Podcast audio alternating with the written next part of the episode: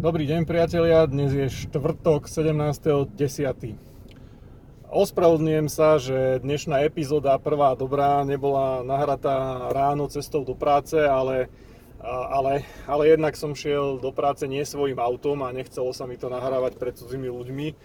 A druhák, včera sme boli s kolegami večer na pivo a bol som trošku ráno ešte indisponovaný, slušne povedané, alebo teda mierne rozbitý, a to posledné, na čo som mal náladu, bolo nahrávať video, ako mal som skôr problém udržať priamy pohľad. Takže dnešnú epizódu nahrávam cestou už z roboty a idem práve cvičiť jogu, tak mám práve chvíľku čas, kedy môžem odpovedať na vaše otázky, pretože včera som dal možnosť na Instagrame, aby ste mi položili nejakú otázku, na ktorú by som mal odpovedať v mojom videu. Takže prišli mi 3 otázky, takže v tejto časti zodpoviem tieto otázky.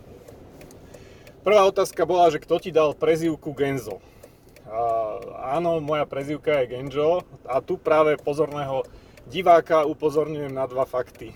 Prvý je, že moja prezývka nie je Gendzo, ale je to NDZO Gendzo. A druhý fakt je ten, že sa to číta Gendzo s mäkkým dž. Túto prezývku mi dali spolužiaci na strednej škole, možná v nejakej prvej triede, a je to taká skomolenina v podstate 2 slov. Prvé slovo je, že genius, a druhé slovo je, že ganja.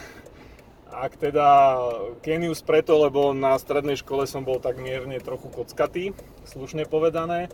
No a ak viete, čo je to ganja, tak ak nie, tak si to vygooglite. No a s nejakým takým spojením, skomolením týchto slov vzniklo vlastne Gendzo. Ja som si tú prezývku nejak prijal za svoju, alebo teda akceptoval, a začal som ju používať. To bolo v časoch internetu, kedy ešte na klávesnici vôbec nebola diakritika, čiže sa všetko písalo bez diakritiky. Preto vlastne od vtedy to píšem iba ako Gendzo, iba bez mäkčenia.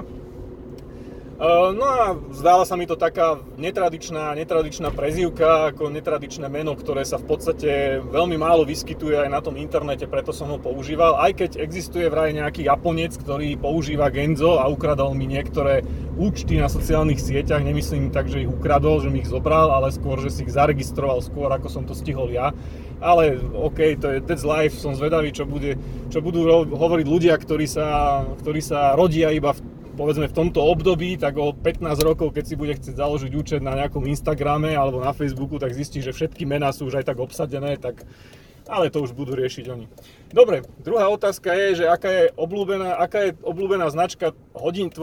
tvoja obľúbená značka hodiniek? No, priznám sa, že nie som žiadny fetišista na hodinky a v podstate je mi to úplne ukradnuté, aké kto nosí hodinky, ani nejak sa nad tým nevyžívam a nevzdychám, že proste, že ježiš, malé budíky alebo cibule. Ale ak teda narážate na to, že aké používam hodinky, používam hodinky Xiaomi Mi Band 3. Mám k tomu asi 7 rôznych farebných týchto náramkov, ktoré striedam buď podľa nálady, alebo teda sa snažím zladiť s oblečením, alebo s čo mám práve na sebe, alebo so športovým úborom, ak idem cvičiť, takže som taký, že to aj mením. No a tie hodinky pre mňa slúžia predovšetkým ako hodinky, potom počítajú mi kroky a hlavne, čo si oceňujem funkciu na nich, je to, že mi vlastne zavibrujú vtedy, keď mi príde nová správa alebo mám nejaký hovor, takže aj keď som napríklad vonku, tak viem, že mi prišla správa alebo že mi niekto volá, aj keď nepočujem ten telefón alebo ho mám povedzme na ticho. No a tretia otázka, predpokladám, že je na margo včerajšieho videa, kde som rozprával niečo o tom, že čo má vplyv na šťastné manželstvo, tak prišla otázka, ktorá znie nejak v tom duchu, že či mám niečo proti sexu pred svadbou, tak v podstate stručná odpoveď je, že vôbec nie.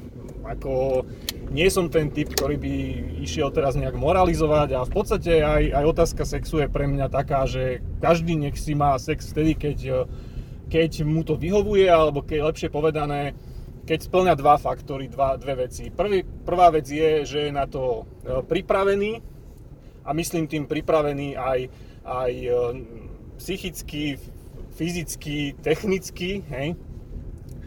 A druhá vec je tá, že druhý faktor je ten, že nech má sex vtedy, keď ho naozaj chce mať, keď to vnútorne tak cíti, že proste, že proste už to chcem, už prišiel vlastne ten čas. A vôbec nezáleží na tom, že či to je pred svadbou, alebo je to po svadbe, hej.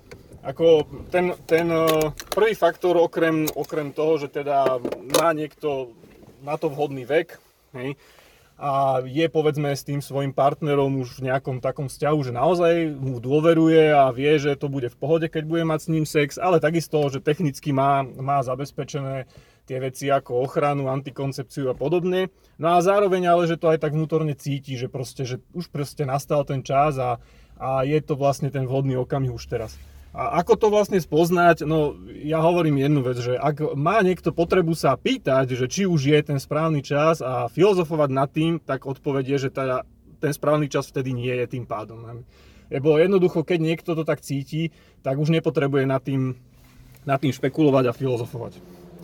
OK, dobre, za mňa všetko na dneska, ospravedlňujem sa, zajtrajšie video dúfam, že príde už v správnom čase. Môžete sa tešiť na ďalšiu hádanku, ktorú už mám v hlave nachystanú, ale teda zatiaľ sa mi nezmestila do žiadneho videa, ale už ju mám úplne premyslenú, takže čaute a vidíme sa zajtra okolo 8:30, dúfam.